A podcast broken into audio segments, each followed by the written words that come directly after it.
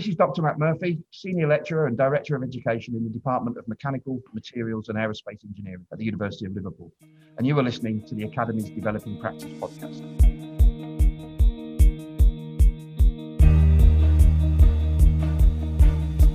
Hello, in this University of Liverpool Learning and Teaching Conference special, we meet with Dr. Matt Murphy, Senior Lecturer and Director of Education in the Department of Mechanical, Materials and Aerospace Engineering at the University of Liverpool. We discuss how he's developed enhanced employability opportunities for students through the authentic industry led projects. We hope you enjoy. Matt, we're really pleased to be speaking with you today, and we're really delighted to talk to you about how you have developed and enhanced employability for students through authentic industry led projects. But before we get going, and we like to do this on every podcast, could you just give us a little bit about your background and how you arrived at your position that you're in today at Liverpool? Yeah, well, I first arrived at the University of Liverpool in uh, 1988 as a fresh faced, wide eyed 19 year old undergraduate. Um, and I did my first degree in metallurgy and material science. Um, and then straight into a PhD where I worked on the uh, 3D printing of metals. And then after that, I uh, had about a 10 year postdoctoral research career in advanced manufacturing, 3D printing, and similar technology, both in the university and a brief stint um, working in industry, uh, which I guess is a pretty standard traje- trajectory for an engineering academic. Um, but then in about 2004, I stopped and changed course entirely. I left my technical research behind and I started to focus on education, teaching and learning. Um, and I took a job as the manager of one of the Higher Education Academy subject centres the one for what Liverpool University had hosted two. I don't know if you know this, but one in archaeology and classics, and uh, the one that I led, which was uh, the one for material science. So I then became a teaching and scholarship academic in around 2007. And I'm now senior lecturer and director of education in the Department of Mechanical Materials and Aerospace Engineering. Wow. So just tell me then, what happened in 2004? Why the shift? Yeah, I, I don't, I'm not sure whether I should admit it. I'm surrounded by colleagues who start their research discipline in their PhD and are so passionate and engaged with it that they keep it up for their whole life. I'll be honest, in 2004, I realized I was getting bored right. doing that subject, researching that technology. I'd done a lot of it by that point, and I wanted to change. I don't think I was cut out for, for someone that worked in a very small field of technology for their entire career. And to be honest, I never thought that I would make the switch into education. I thought I'd probably move into a different area of technology. But the opportunity to join that subject centre came up. The interviewer, Professor Peter Goodhew, who's now retired, said I was a wild card interviewee. He, they, I didn't have any of the right experience, but uh, I did okay on the day and I got the job. And I think it was actually a really good move. It was a very rewarding time, actually, the Subject Centre Network when I joined, it was just before the formation of the HA. It was still called the Learning and Teaching Support Network in those days. Um, so it's exciting times, and things changed a lot um, in the following years as the HA was established. And it was it was really enjoying actually because you know the role of my role was to support all the materials departments in the in the country. So I got to visit almost everywhere and give talks and look around and meet colleagues. So it's actually a really exciting job wow. to have. Spent a lot of time on trains. Yeah, I can imagine. And but you always came back to Liverpool then, so there was a, there was obviously a big draw after you were a student to stay. Yeah, again, again, I read somewhere that Liverpool is the city that uh, that most students stay in after graduation, and I know a lot of people that did. And when I look around my colleagues on graduation to see the gowns they've got on, many of those were Liverpool PhDs, so they stayed. Yeah, I mean the city's got a lot of great things going for it, and now I've got two teenage girls. I'm probably here for life.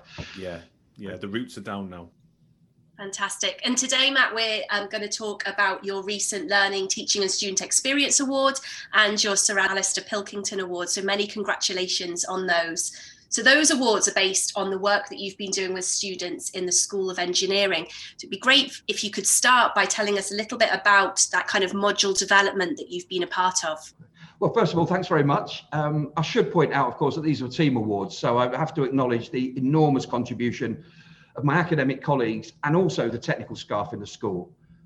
The, my work was on capstone projects, and none of that would be possible without the technicians. I hope we can perhaps come back round to that later on. Well, uh, uh, before I talk about the actual work that we've done on those capstone project modules, I'd, I'd, like, I'd like to set the scene a little bit by going back and back to late 1990s in Cambridge, Massachusetts, and MIT. They're obviously one of the leading engineering schools in the world. And um, around that time, they decided to survey the main employers of their graduates. So that's the great and the good of American engineering and global engineering. Um, and they asked them one pretty simple question, and it was, Are our graduates any good? And the answer they got from almost every employer was, uh, No, I'm afraid they're not. They know a lot, they're extremely intelligent, but they can't do much. That was a surprise to MIT, and it raised a few uh, alarms with them. It just happened at the same time, a group of three Swedish universities, Chalmers, KTH, and Linköping, did the same thing, had carried out the same exercise with their key employers, and they got exactly the same answer. So clearly, there was a problem with engineering education, particularly in higher education, um, and how well it was meeting the needs of industry and more broadly society as a whole. So those four universities, MIT and the three Swedish universities, formed the CDIO initiative, um, a collaboration to develop engineering programs that focused not just on the acquisition of scientific knowledge, the kind of drift that engineering education had followed for, for the, in the preceding 25, 30 years, not only to focus on the acquisition of knowledge, but equally on the development of skills, attitudes, and experience that their graduates would need for their lives and their careers ahead. We joined, the University of Liverpool joined uh, in 2003, that collaboration. We were the 12th university to join. And today, last look on the website this morning, there are 170 partners in 35 countries. So, so, so the problem discovered by MIT and Chalmers in 2000 still exists today, and a lot of engineering education, basically all the leading engineering engineering schools in the world, agree with that problem and are trying to do something about it. So the CDIO initiative works with uh, global employers, professional bodies, and other engineering organizations to try and define the ideal set of graduate attributes. And that's uh, now codified in what's called the CDIO syllabus. Um, I'm going to provide you with a link to these things actually afterwards, which go alongside the podcast. So you can find all these online. That syllabus goes to the X point, it's basically a set of learning outcomes. It goes to the X point, X point, X point, X level and runs to 24 pages of A4. It's a very detailed description of the ideal graduate and then so we we also then work with each other to develop programs and educational approaches that will allow us to deliver that ambitious graduate output specification. So, um, and to do that, we've created the CDIO standards, which I'll also link to. And they're a set of 16 guiding principles for effective engineering education. Some of those cover program design, program delivery, some cover tools, resources, and facilities, and others cover staff development. So it's quite a comprehensive set of principles. And embedded within those uh, is one common feature for all CDIO programs across all those partners. And that's the capstone project, which I think we're here to talk about today mainly. In our department here at Liverpool, the capstone projects are worth 45 credits. They're two-year projects that run across years three and four um, for, our, for our integrated master's students only.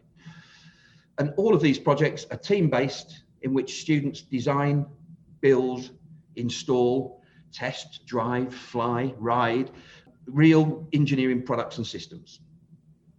So what we try and do with these projects is to replicate professional engineering practice, but on campus in a university setting as closely as we can. And the purpose of them is to provide students with an opportunity to develop, rehearse and prove vital skills and attributes. So you've probably seen the most photogenic of our capstone projects, have you? Which are the Arion global, yeah, the Arion, which is Arion, our yeah. velocipede, the, the fastest bike in the world. I like to call it. it. Looks like an egg on wheels. Doesn't look much like a bike. So the, the Arion has broken six uh, British records and three world land speed records in the Nevada desert. So that's a that's obviously a very high profile project for us for numerous reasons. The other one that most people have heard of is the Formula Student, where a group of about 15 students designs, builds a single seat race car and flies around Silverstone in it in the University Grand Prix against about 100 other universities from all over the world. It's called Formula Student. Yeah, I've seen that. I've been in the garage where they've been when they've been building that. It's fascinating. Really, really interesting. I mean, those two projects really uh, that, uh, uh, uh, give a snapshot into what our students can achieve. Mm. It's astonishing to me, given the kind of education I had as an undergraduate, that our students get the chance to do this. But the fact that they can go from basically a second year who's got who's just been who has very little experience of practical engineering, and in two years do those things, it's it's astonishing. Yeah. Have we had any students that have managed to find their way into Formula One or any of the formulas? Do, do you know? Um, we have. Um, we have. Well, I mean, Formula One sports automotive is some small. Um, there's not many opportunities, no. and you know, our students are up against the best in Europe, in the world, against those. So it's hard to get those jobs anyway. We have had some success in that, but I think it would be, and I. We, this is a message I try have to get, uh, have to share with our students, is that it doesn't really matter what the subject of your capstone is. If you're building a car or building a bike, that doesn't prepare you to go and work in the building of cars or the building of bikes. Capstones are all about the skills you develop while you're doing those amazing things. And those skills equip you, we hope, for almost any job in engineering and in other sectors. I mean, I think later on, perhaps we'll visit some of the, the, the, the skills learning outcomes associated with these projects and we'll see that they're the ingredients for almost every job application I've ever seen. They're much more transferable, let's say. I, I like this conversation because it shows where Matt Matt's head is in terms of speed and Formula One. I was really interested to hear about the um, example that you included in your presentation around the tomato farm in because um, my head goes to food um, in terms in Zanzibar. Can you tell us about that and the impact that that had? Oh, it's a really interesting story, actually. So, um, one of the main uh, industries on Zanzibar, which is an island just off Tanzania, is tomato farming. And it's not done by global, rich global corporations with all the money and facilities you might need, but it's done by uh, farming cooperatives, uh, families and villages that uh, cooperate um, to farm tomatoes and to take them to market. And vital to their success is refrigerating their crop. The problem is the electricity supply on Zanzibar relies on a subsea cable from Tanzania. And that's a very unreliable connection. So there's frequent blackouts, crops, the refrigeration systems fail and the crops are spoiled. So really the farmers on Zanzibar need their own off-grid, sustainable, reliable power. And one possible solution is, of course, wind power. So in this project, we've teamed up with uh, Siemens Gamesa Renewable Energy. Um, they're a Spanish company, but we're working with the office in Aalborg in Denmark. Um, and we're designing a wind turbine to be installed for a group of these farmers in Zanzibar um, in 12 months' time from now. We're halfway through the project. So um, the students are uh, having to get to grips with the science and technology of wind. They're not taught that in their first two years. So this is in the project, they have to up their knowledge and expertise in those areas. And then they have to become turbine designers. And as I say, when they start, they're just second years. They've done a few lecture courses, maybe some small projects, but nothing like this. So it's a very steep learning curve. Why do the students need to design a turbine? Why can't we just pick one up and a, a pre-designed turbine and put it in the place? Oh, an excellent question, and one that I asked them in their vivas. You can buy one of these for about four grand. Yeah, yeah. you can. But the ones that you buy are designed to be used, let's say in Northern Europe country, where there's good access to technology, where they can be maintained, they can be supported. I mean, and four grand's not nothing. These tomato farmers, that's a lot of money. And they're not designed to be used on a windy hillside in rural Africa. So what we're designing is a low cost, low maintenance, easy install turbine for those people in that place. So in actual, just to, just for your interest, we didn't want to jump straight in and design the Zanzibar turbine. We've nearly finished our first turbine, halfway through the project. We wanted a practice run to see what we didn't know really, right. and to try it. And what we've done, I, I, don't know if you've heard of, well, you've probably heard of Peloton, the cycling yeah. uh, community interest company in Liverpool. Well, they've got a BMX track in Everton Park called the Box. To jump sometimes, it's a proper one of these things. Track. They yeah. do half term things for kids and they provide free school meals and all those things. Really good charity. I know Danny who runs that. And they've got a little shipping container, which is their workshop on that site. Um, and it's off grid. They run it off batteries. It's not really good enough. So we're building our first trial turbine for them. And it's going to be installed in Everton Park. It's about to start manufacturing. So uh, that's a brilliant thing. So our students have been up there. They've, they've even started volunteering for the charity and doing stuff as well. So it's been fantastic. But what we're going to do is take that one designed for Everton, and then next year's project is about converting that into one that's suitable for a windy African hillside. So they're going to be saying, right, those blades, which are made of composite and a complex shape, we can't have that. They're going to turn into something much more simple. Uh, we're going to be putting a hinge in it so that, and, a, and a series of guy ropes so the farmers can tilt it down to do regular maintenance. So the answer to the question is it's for them. Yeah. And supervision in these projects is technical, of course, helping them get to grips with the engineering required. But it's also much more, uh, more akin to sports coaching. There's a team of 11 students on this project doing difficult things under severe pressure. And we have to almost have our arms around their shoulders to give them the confidence and the reassurance that they will be able to do it in two years.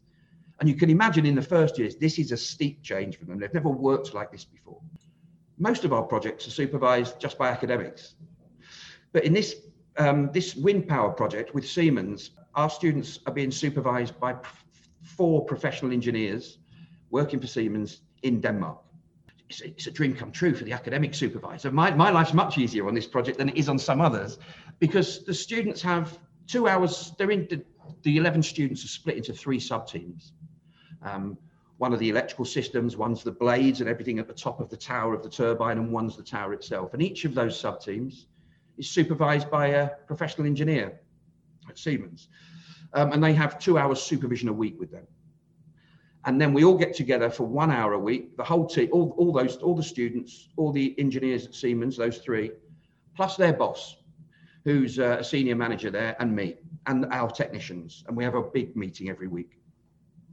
So it's a, it's a really well run, well coordinated, and well supervised project. But the secret to it is those students, the three that are supervising the sub teams, are all alumni of ours. They're class of 2018. So they haven't been out, out of university long. And they, uh, they did capstones themselves. Two of them did the Velocipede. They were the team leaders for that. And another, the, another one was the team leader for the Formula student team. So they know exactly what these students are going through both technically and emotionally and personal and professional development wise. So they're really the perfect people to not only supervise, but also to be mentors, role models, even to show, to, to bring the students on and help them uh, develop into future professionals. I guess there's a difference here, though, isn't there? Because those previous capstone projects, they weren't directly affecting the income of a farmer, you know, someone's real life. So this seems like this seems like higher stakes to me. Certainly is. And that's one of the developments that we've made in recent years is introducing these authentic real world projects that have a real impact. So there are others i've spoken to you about the big sporting projects the international competitions. And i've spoken about one project that has a real world impact the one in zanzibar working with the farmers. Other projects we've been working with the equine surgeons at Leahurst we've finished that project. And that, that's, that was completed last year. Um, when a horse is coming around from general anaesthetic, it's quite a difficult engineering challenge to manage a ton of a horse as it's unsteady on its feet. And the vets have tried these rope assisted systems, but they realized that they needed to be properly engineered. So our students worked hand in hand with practicing vets, about a dozen over at Leahurst for two years, to understand the processes and to build engineered solutions to uh, help the horse, to help manage the horse as it comes around. And those are in use in two rooms, recovery rooms at Leahurst right now. Um, we've also worked with uh, the National Nuclear Laboratory to develop uh, robots for hazardous nuclear environments. So these robots are vital to go in and explore, take samples and map and prepare for the decommissioning. So we've been running that project for many years now, probably about eight years because it's an ongoing challenge. And we've designed many different robots, again, with the help of National Nuclear Laboratory. We've worked with Jaguar Land Rover to uh, help to help follow the flow of raw material as it comes from the from the foundry into the one door of Jaguar Land Rover to the finished car. They need to follow that exact piece of metal and know where it ends up. So our students developed a laser marking system to mark and track those, that material. And that's in use. A version of it is in use at JLR in Halewood now. Um, and there are other stories. But so I think we won those teaching awards because we've moved away from global competition, although we still keep those because they're exciting and high profile. Um, and but what we've done is we've got rid of some of the more academically constructed projects, the ones that we dreamt up just to give the students a project, and we've replaced them with authentic projects with external partners. I mentioned that they're authentic projects, and I think from hearing of what they are, that's clear. They're real industrial projects. So our assessments in the capstones are, I call them authentic. They do, they, they're, the, they're the kind of, um, uh, they're the kind of instruments they would use in professional practice. So they'll give a group presentation about progress on their project. They'll then write a group report. They'll then be interviewed one-on-one. -on -one. And then they, there's a performance evaluation mark. So each semester, those four instruments come in. We're trying to make those as close as possible to professional practice. And the, let's say the report, the report that the Siemens students write will be slightly different in form than the one that the formula students will write or the NNL. They write, they, they can choose the structure, the content and nature of the progress report to suit either their partner or their project. We might be straying into negotiated assessment a little bit. I'm not quite sure we're there yet. Um, given the work that um, Simon Thompson's just been doing, I know, but we, we, we, there's flexibility in assessment, if you like. So, but we try to make it authentic. So that's perhaps a point I did miss out. Yeah, I think that's really exciting in terms of the student experience, isn't it? So, thinking about um, our Liverpool um, graduate attributes and what we're aiming at, um, that exciting student experience must really have a massive impact on our students in terms of their confidence, in terms of their global citizenship, um, you know, working with academics who are at the top of their fields, but also working with professionals in the field. Um, that must be really, really inspiring for them. It, it really is. I mean, perhaps this is a good chance just for me to read you a few quotes I've harvested from my EVASYS forms recently. One was from a student who worked on the nuclear, the National Nuclear Laboratory project, and he, I, I, I'm I'll read it out directly. Capstones give real life projects that are exactly the kind of projects engineers do in the real world. These projects are exciting, and I was nervous to be involved in a real project that would affect the real world. But this motivated me to get stuck in straight away. So they are. The students really do acknowledge the fact actually, I'm actually taking a step outside my university life. I'm doing something real for the first time. And I think that, that does make them nervous and excited. And I think they're two of the perfect, uh, that creates a perfect situation for learning on these projects to be nervous and scared is perfect. Um, on, on, a similar theme, um, I think a student quoted on on this year's EVASYS surveys, for the first time, I feel like I'm becoming an engineer. And what that says is they can really realize this is no longer an academic problem that I've constructed. It's something real and they're working with real people. And another one is we've produced work this year to a high standard, partly due to the pressure of weekly meetings with Siemens Gamesa where our work is scrutinized in detail. So they're now not just preparing work for my eyes, they're preparing work for professional engineers. It adds a pressure to them, which again really does drive engagement and attainment, I think. And the last, I really like this last one as well. I strongly believe that I've learned more from this project in a single year than I have done in the rest of my course combined. Wow. That's that's what that's a student perspective on it. I mean, it's, it's not true, but what it is is they feel like they've learned more because they're doing engineering. Sometimes we forget when they sign up as, as year 13 students, they're passionate about doing engineering you know, to, to, for, to, to secure a sustainable future for the planet, to improve the quality of human life on it. And then we, with our courses that they have to, of course, go through, we do quite a good job of squashing that enthusiasm and ambition in the first two years and one of the beauties about capstone projects is it allows it to flourish again. They remember why they signed up in the first place. And I hope it renews their commitment to the discipline, I think.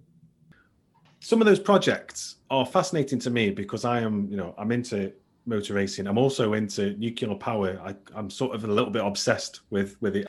So, out of all these industry partners, what has their feedback been? What have they been saying about the experience of having students on their projects?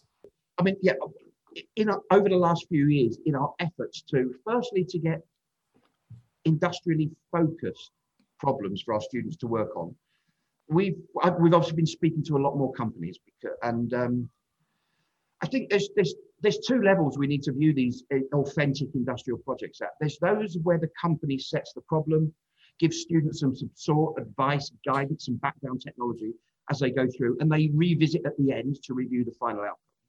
That's one level, and we have a whole catalogue of projects in that, in that column. The one we've been discussing about the wind power for the tomato farmers with Siemens is, is another level.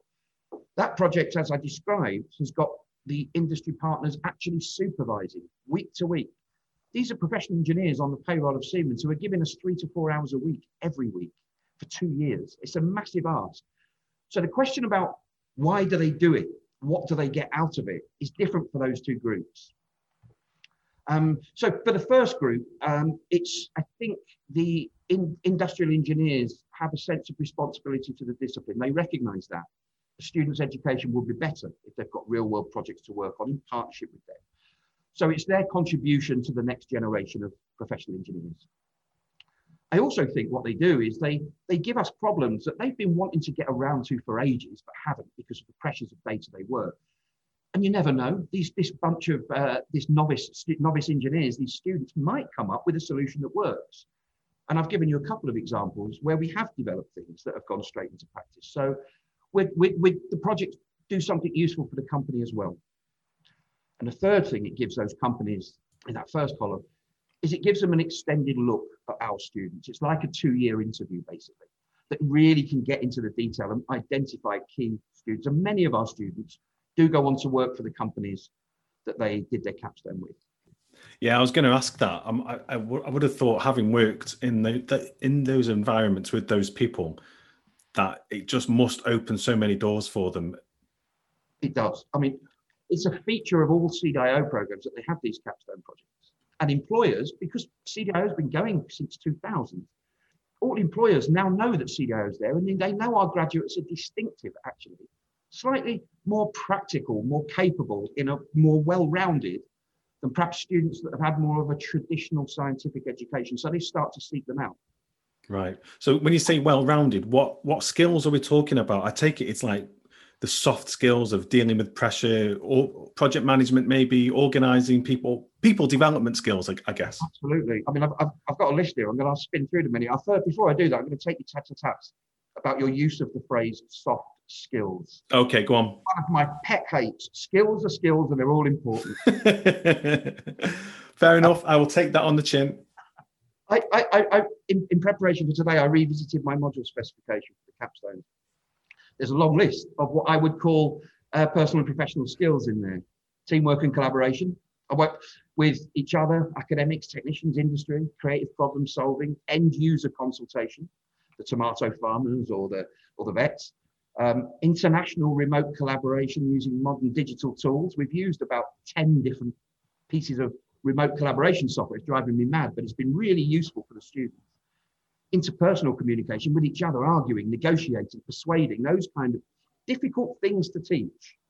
Mm. We have to can only provide students opportunities to develop them. We can't teach them. Um, formal communications, project planning and workload allocation, as you said, Matt, project management and reporting, and here's a key feature. The students tend to use the project management and reporting processes of the company they work with. So our, we, our Siemens students are using the corporate procedures.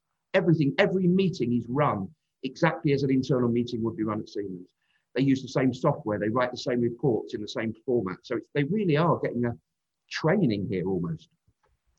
Agenda setting and meetings, technical record keeping, data management, peer and self performance evaluation, very important global citizenship, international mobility with the Siemens project. The students will be spending a week in Denmark next academic year on a study visit.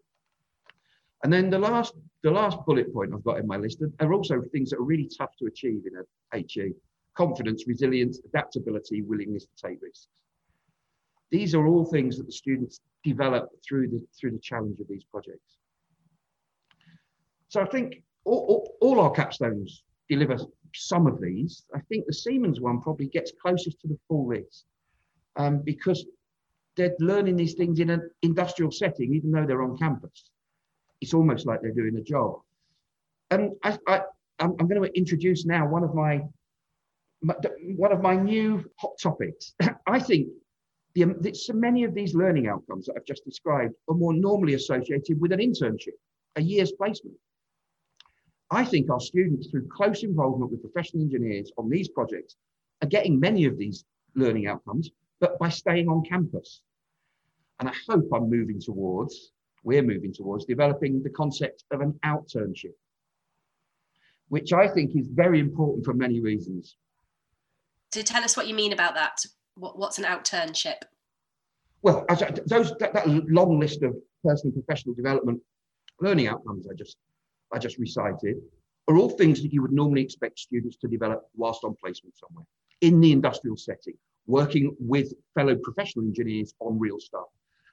But they're getting that on campus by this close involvement with Siemens, the remote supervision and working on their projects with them. So I think without one of the problems with internships for engineers is there's about 100,000 undergraduate engineers in the country at the moment, and they all want a placement, either a full year or a summer. There's just not enough.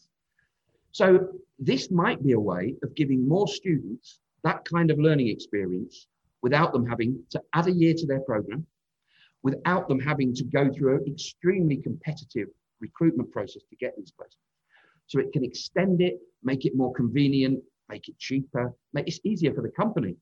They don't have to produce, you know, they don't have to produce an employee record, find the salary and all those things. So I think there's many benefits that we're just starting to scratch the surface of. I don't really know where we're going with it. It seems like I, I really like to think I coined the term outternship myself. So I did a Google search. I could find the word, but not in this context. So um, have you two come across anything uh, anything like this? The, the word outternship being used in this setting? No, no, not me. But I, I do find it really interesting that the fact that we're well, hopefully coming to the end of a pandemic has probably opened this concept up a little bit more because the more companies and the more people who are switched on to working remotely, having meetings through you know online technologies should mean that this becomes a, a greater possibility than it would have been before the pandemic. Yeah, that's a really interesting aspect to it. A- actually, we set up the Siemens project knowing they'd have remote supervision because the Siemens engineers are in Denmark before we'd ever even heard of the pandemic. So that was always going to be over Teams. But you're right. The fact that everyone is so now used to doing what we're doing right now mm. um, means does mean it op- opens up this opportunity. In fact, we've we, we're, we're so pleased um, with how the Siemens project has gone. We're halfway through that we're introducing two other projects on exactly the same model next year, both in Merseyside, one in Runcorn with INEOS and one in with United Utilities in Bootle, I think. Right. they're, they're also going to be supervised by our graduates, also class of 2018. And they're not going to come to Liverpool for their weekly, well, come to the university for their weekly supervisions. They're going to do it over Teams. So you're right. The pandemic has forced many changes that I think some of which will endure. And I think this is one of them. And it does make this more of a, a likely possibility, really. Yeah, because people wouldn't have been able to see the possibility of it before. It would have been a difficult prospect to get their heads around. But now it's become the norm.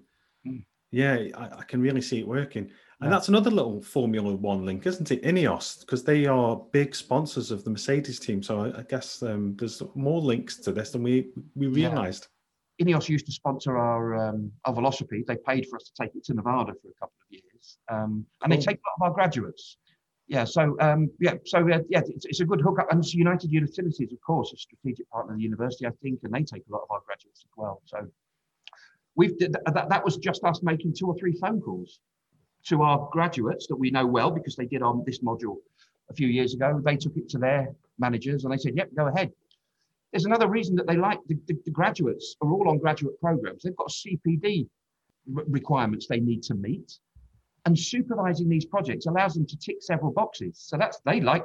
So not only do they love coming back and working with students who are you know, a few years behind following them on, they, they get to complete their CPD. Um, and they get early managerial and supervisory responsibility that they wouldn't get within the company. Yeah. So it's been it's not been a too difficult a sell, and we've only just every year we turn out another 60 graduates from this module who all go and work with companies far and wide. And I hope that in future we'll be able to draw on those and set up new projects to follow on behind. So our ambition in the module is for to have the big global sporting competitions, those two projects, and then every, all the others will be industrially supervised in the same way that the Siemens was, not just industrial context or authentic problem. Matt, what's brilliant about talking to you is you are clearly passionate about the student experience and you're looking for new avenues for your students and trying to develop all the time in terms of um, what you're offering the students. Can you tell us a bit about what drives you to keep enhancing the work that you're doing? I think it, it comes down, I think, from being, you know, ever since I made the switch from technical research into education, I've been surrounded by people from all over the world who have clearly identified a shortcoming in the way we were doing things and are them themselves passionate about innovation in a way that enhances the student experience, but in particularly uh, enhances their personal and professional development. So just by being immersed in that world for so long, I've been a CDIO partner since 2003, 17 years now. Um, it's been, uh, I've seen what brilliant things other people do at other places. And I always thought, why can't we do that for our students? So that's one thing that's initiated it really. But then seeing our students, I, I, I, think perhaps I'm being unfair to us, to us, to our new third years, saying they've just had two years degree education, they've learned a lot of stuff, but haven't learned to be able to do much. I think I mentioned us squashing a little bit of their passion and ambition with the lecture heavy first couple of years. But when they then flourish into these projects, it's one of the most rewarding things to see. Students that also maybe haven't aren't brilliant exams, but turn out to be absolutely brilliant project workers. They find their feet, they, they, they, they're always driving forward. And coming to a project meeting where the students have been so engaged that they blow you away with the progress they've made in a week and the questions they've got. And you can see them over two years go from a university student into a fledgling professional. That's what I want to achieve. And I, the capstones are the main vehicle of doing that. And I think it's a that slight risk in this conversation to just talk about those because they're, they're, they're two modules in the, in the mechanical and industrial design program. There are other modules like that in other parts of the, the, the school. But there's also smaller versions of this, of active learning approaches, I guess, or, or learning activities embedded within what's otherwise a lecture heavy module. But, the, but my colleagues have been really careful to design some activities that allow students to develop some important skills. It could be something as simple as a, in, in, a, in a lecture theatre, a pair share discussion. They're talking about the work, but they're developing communication skills and so on, and confidence, engineering confidence, and so on. So ranging from very simple things in lecture to other out of class group work, and there's a whole range of things that all put ticks in boxes against the student's professional development throughout the school. So I know we're here to talk about the capstones mainly, but I, I think we should always remember that this goes on the CDIO principles that I discussed right at the start apply in every corner. It's taken yeah. 17 years to get it there, but it does. So most of my colleagues are now are, are committed to delivering um, more engaging and more rewarding activities. I'm just going to change lanes slightly from students to the technicians that are involved. Now, you touched on technicians earlier on in the conversation, and it'd be remiss of me uh, in my role of uh, working on the technician commitment if I didn't ask a question specifically around the role that they play in the uh, capstone projects. Um, what do they bring that's um, what's so different? Well, they basically cover the shortcomings of academic staff, of, which there are many in engineering. If you're going to teach students to be professional engineers, it's, it's a strong argument to say that you yourself should have all the skills and abilities that, that, that graduates will need that you're trying to instill in your students. But academic staff aren't like that. I mean, most of us have had some period in industry but we certainly haven't got all the skills required to deliver a race car, a world record breaking bike, a wind turbine. So we can bring certain things to the table and there are big gaps. In the past, our technicians have been a group of men in white and blue coats downstairs in the basement workshop that when the projects, the student project supervised by someone like me needs to make something, they send the drawings down and expect it to come back perfect.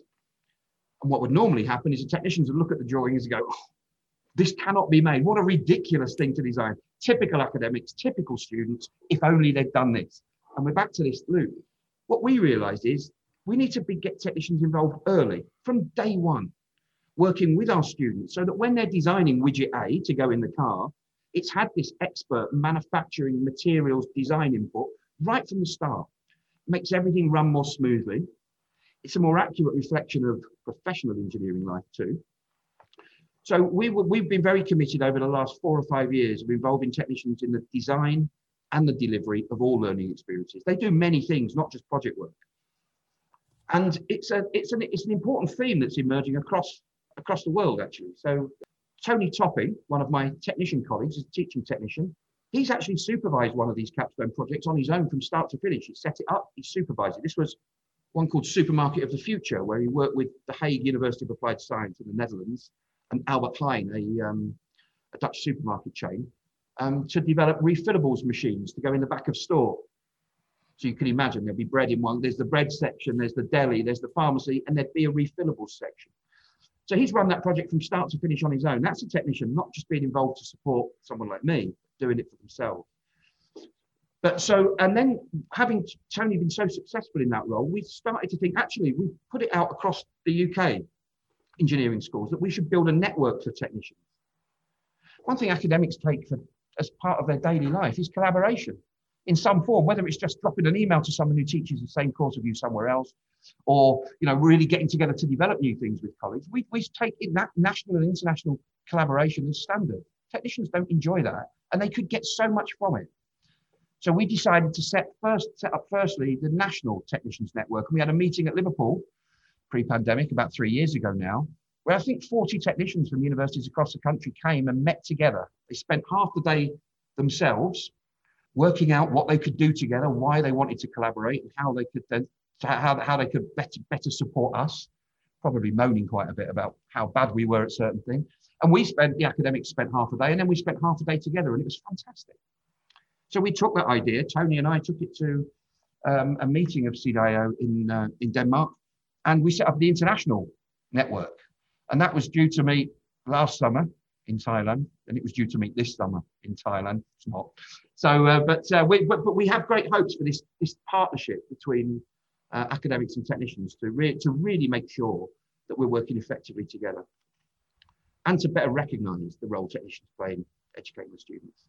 As part of the Technicians Charter, I think that's an important commitment. Well, brilliant. Thank you, Matt. Um, this podcast is called the Developing Practice Podcast, and we like to finish each podcast with three or four take home tips that our listeners can reflect on in terms of their own personal practice.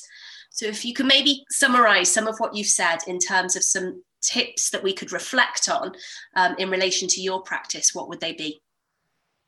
Well, I think the first one, I think the first principle over the last 15 years of being involved in this community that are much more about an active and experiential learning approach. When I, whenever I'm designing, developing a, a module, I don't start by thinking about what's, what I want students to know at the end of it. I start by thinking about what I want students to be able to do at the end of it and what kind of experiences I think they should have on their way through. So the first thing I have to do is design within the module a program of activities um, deliver the skills and experience that I, that, that I think is important. And only after I've got my backbone of the activities in place do I then start to think about what lectures, seminars, briefings I need to plug in around those to give them the knowledge that they need and the instructions that they need to complete the activities. So I guess that's quite obvious when we're talking mainly about projects. I mean, that's of course, that's the way that runs. But I've used this as a principle in all my modules, converting modules from a series of 24 hours of lectures into one that's more like eight hours of lectures with a lot of group activity in between. So as too often, I think I see modules designed as a series of lectures first, and then a few activities squeezed in at the end, mainly to jazz it up, maybe to improve engagement, but not really properly thought through in terms of the skills learning outcomes.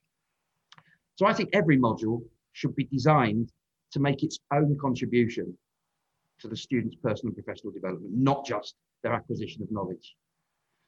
And I'm going to finish by talking to you about one of my pet hates, which if you broadcast it, it might offend some people because my pet hate is the concept of a skills module. There are those around the university. I've seen them quite recently. I've seen them win awards recently. Um, but a skills module bolted onto a program somewhere doesn't make sense to me. It's a it suggests that most modules are about knowledge and students do all their skills development on a Thursday at three o'clock or whatever it is, right? And that's, I, for me, that's totally the wrong way to think about HE.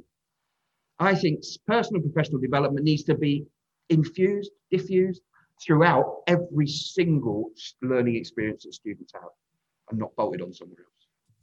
So um, the importance of authentic learning experiences in driving student engagement and really enhancing their professional development. So I think we I tried to set all my teaching in the real world, make it more authentic, not just projects, but even lecture-based courses and the more traditional types of teaching. So I, wherever possible, I try and work with external partners to help me set a problem, even if it's just a numerical paper-based problem, but to set one that's real, that's come from a, a, a partner company. Sometimes to get people from those companies into guest lecture um, or to advise students on their work and give them feedback. So I think that's really important to make everything as authentic as we can. And the third one is to use our alumni. They're our greatest underused resource. And we've been blown away by how quickly quick they are to agree to do something for us. We've had experiences in the past few years. My colleague Graham Schleyer has overseen a student-led initiative, which was our in, in department careers fair, where every, every stand from all the great, the major companies in the UK was manned by our graduates who now work there, who came back to share their experience of work, tell our students what it's like, and to coach them in how to get from where they are now to that graduate entry point. So that's just one example. We've started to use them in projects.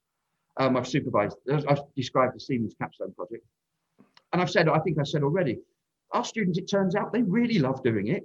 It ticks CPD boxes for them and it gives their company a chance to have a good look at our, our, our undergrads in the hope of recruiting them for one day.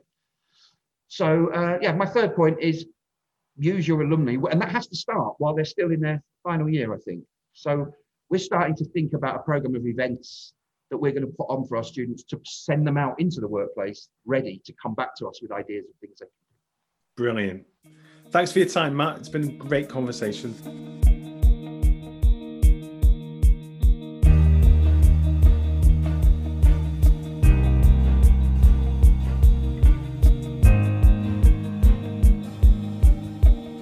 Well, it was great to catch up with Matt and discuss some of the things that he's been doing in the School of Engineering. Um, one of the things that he talked about and really sort of emphasised was those developments of the capstone projects with a view to developing a range of skills in students whilst they're involved in designing and building amazing things. He gave us so many great examples of that from the, the, the tomato farm to the nuclear industry to student F1 and things like that. It was just really, really good to hear.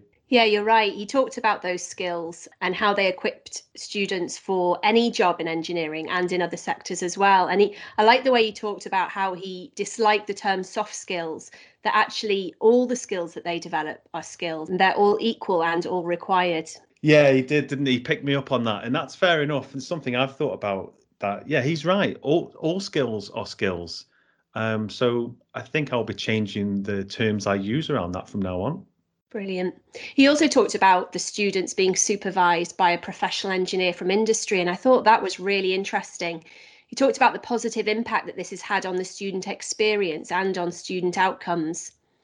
I also like what he was saying about how it's really working well because the industry supervisors are actually Liverpool alumni. And so they can fully empathise with the students. They can be mentors and role models to help the students become future professionals. Well, if you'd like to take your thinking further, we've added some further resources to the website on a specific podcast reading list, which you can access at liverpool.ac.uk forward slash the hyphen academy forward slash podcast. We also love to hear what you think about each episode, so please do tweet us at Live Uni Academy, and you can also find us at eLearnerMatt or at Alexandra underscore Owen on Twitter. Yeah, and as usual, we're really grateful for those who have taken the time to either rate or review our show in your podcast provider's app. So if you are an Apple user, please do take the time to review our show. And for those listening on YouTube, hit the subscribe button now to be updated on our latest episodes. Bye for now.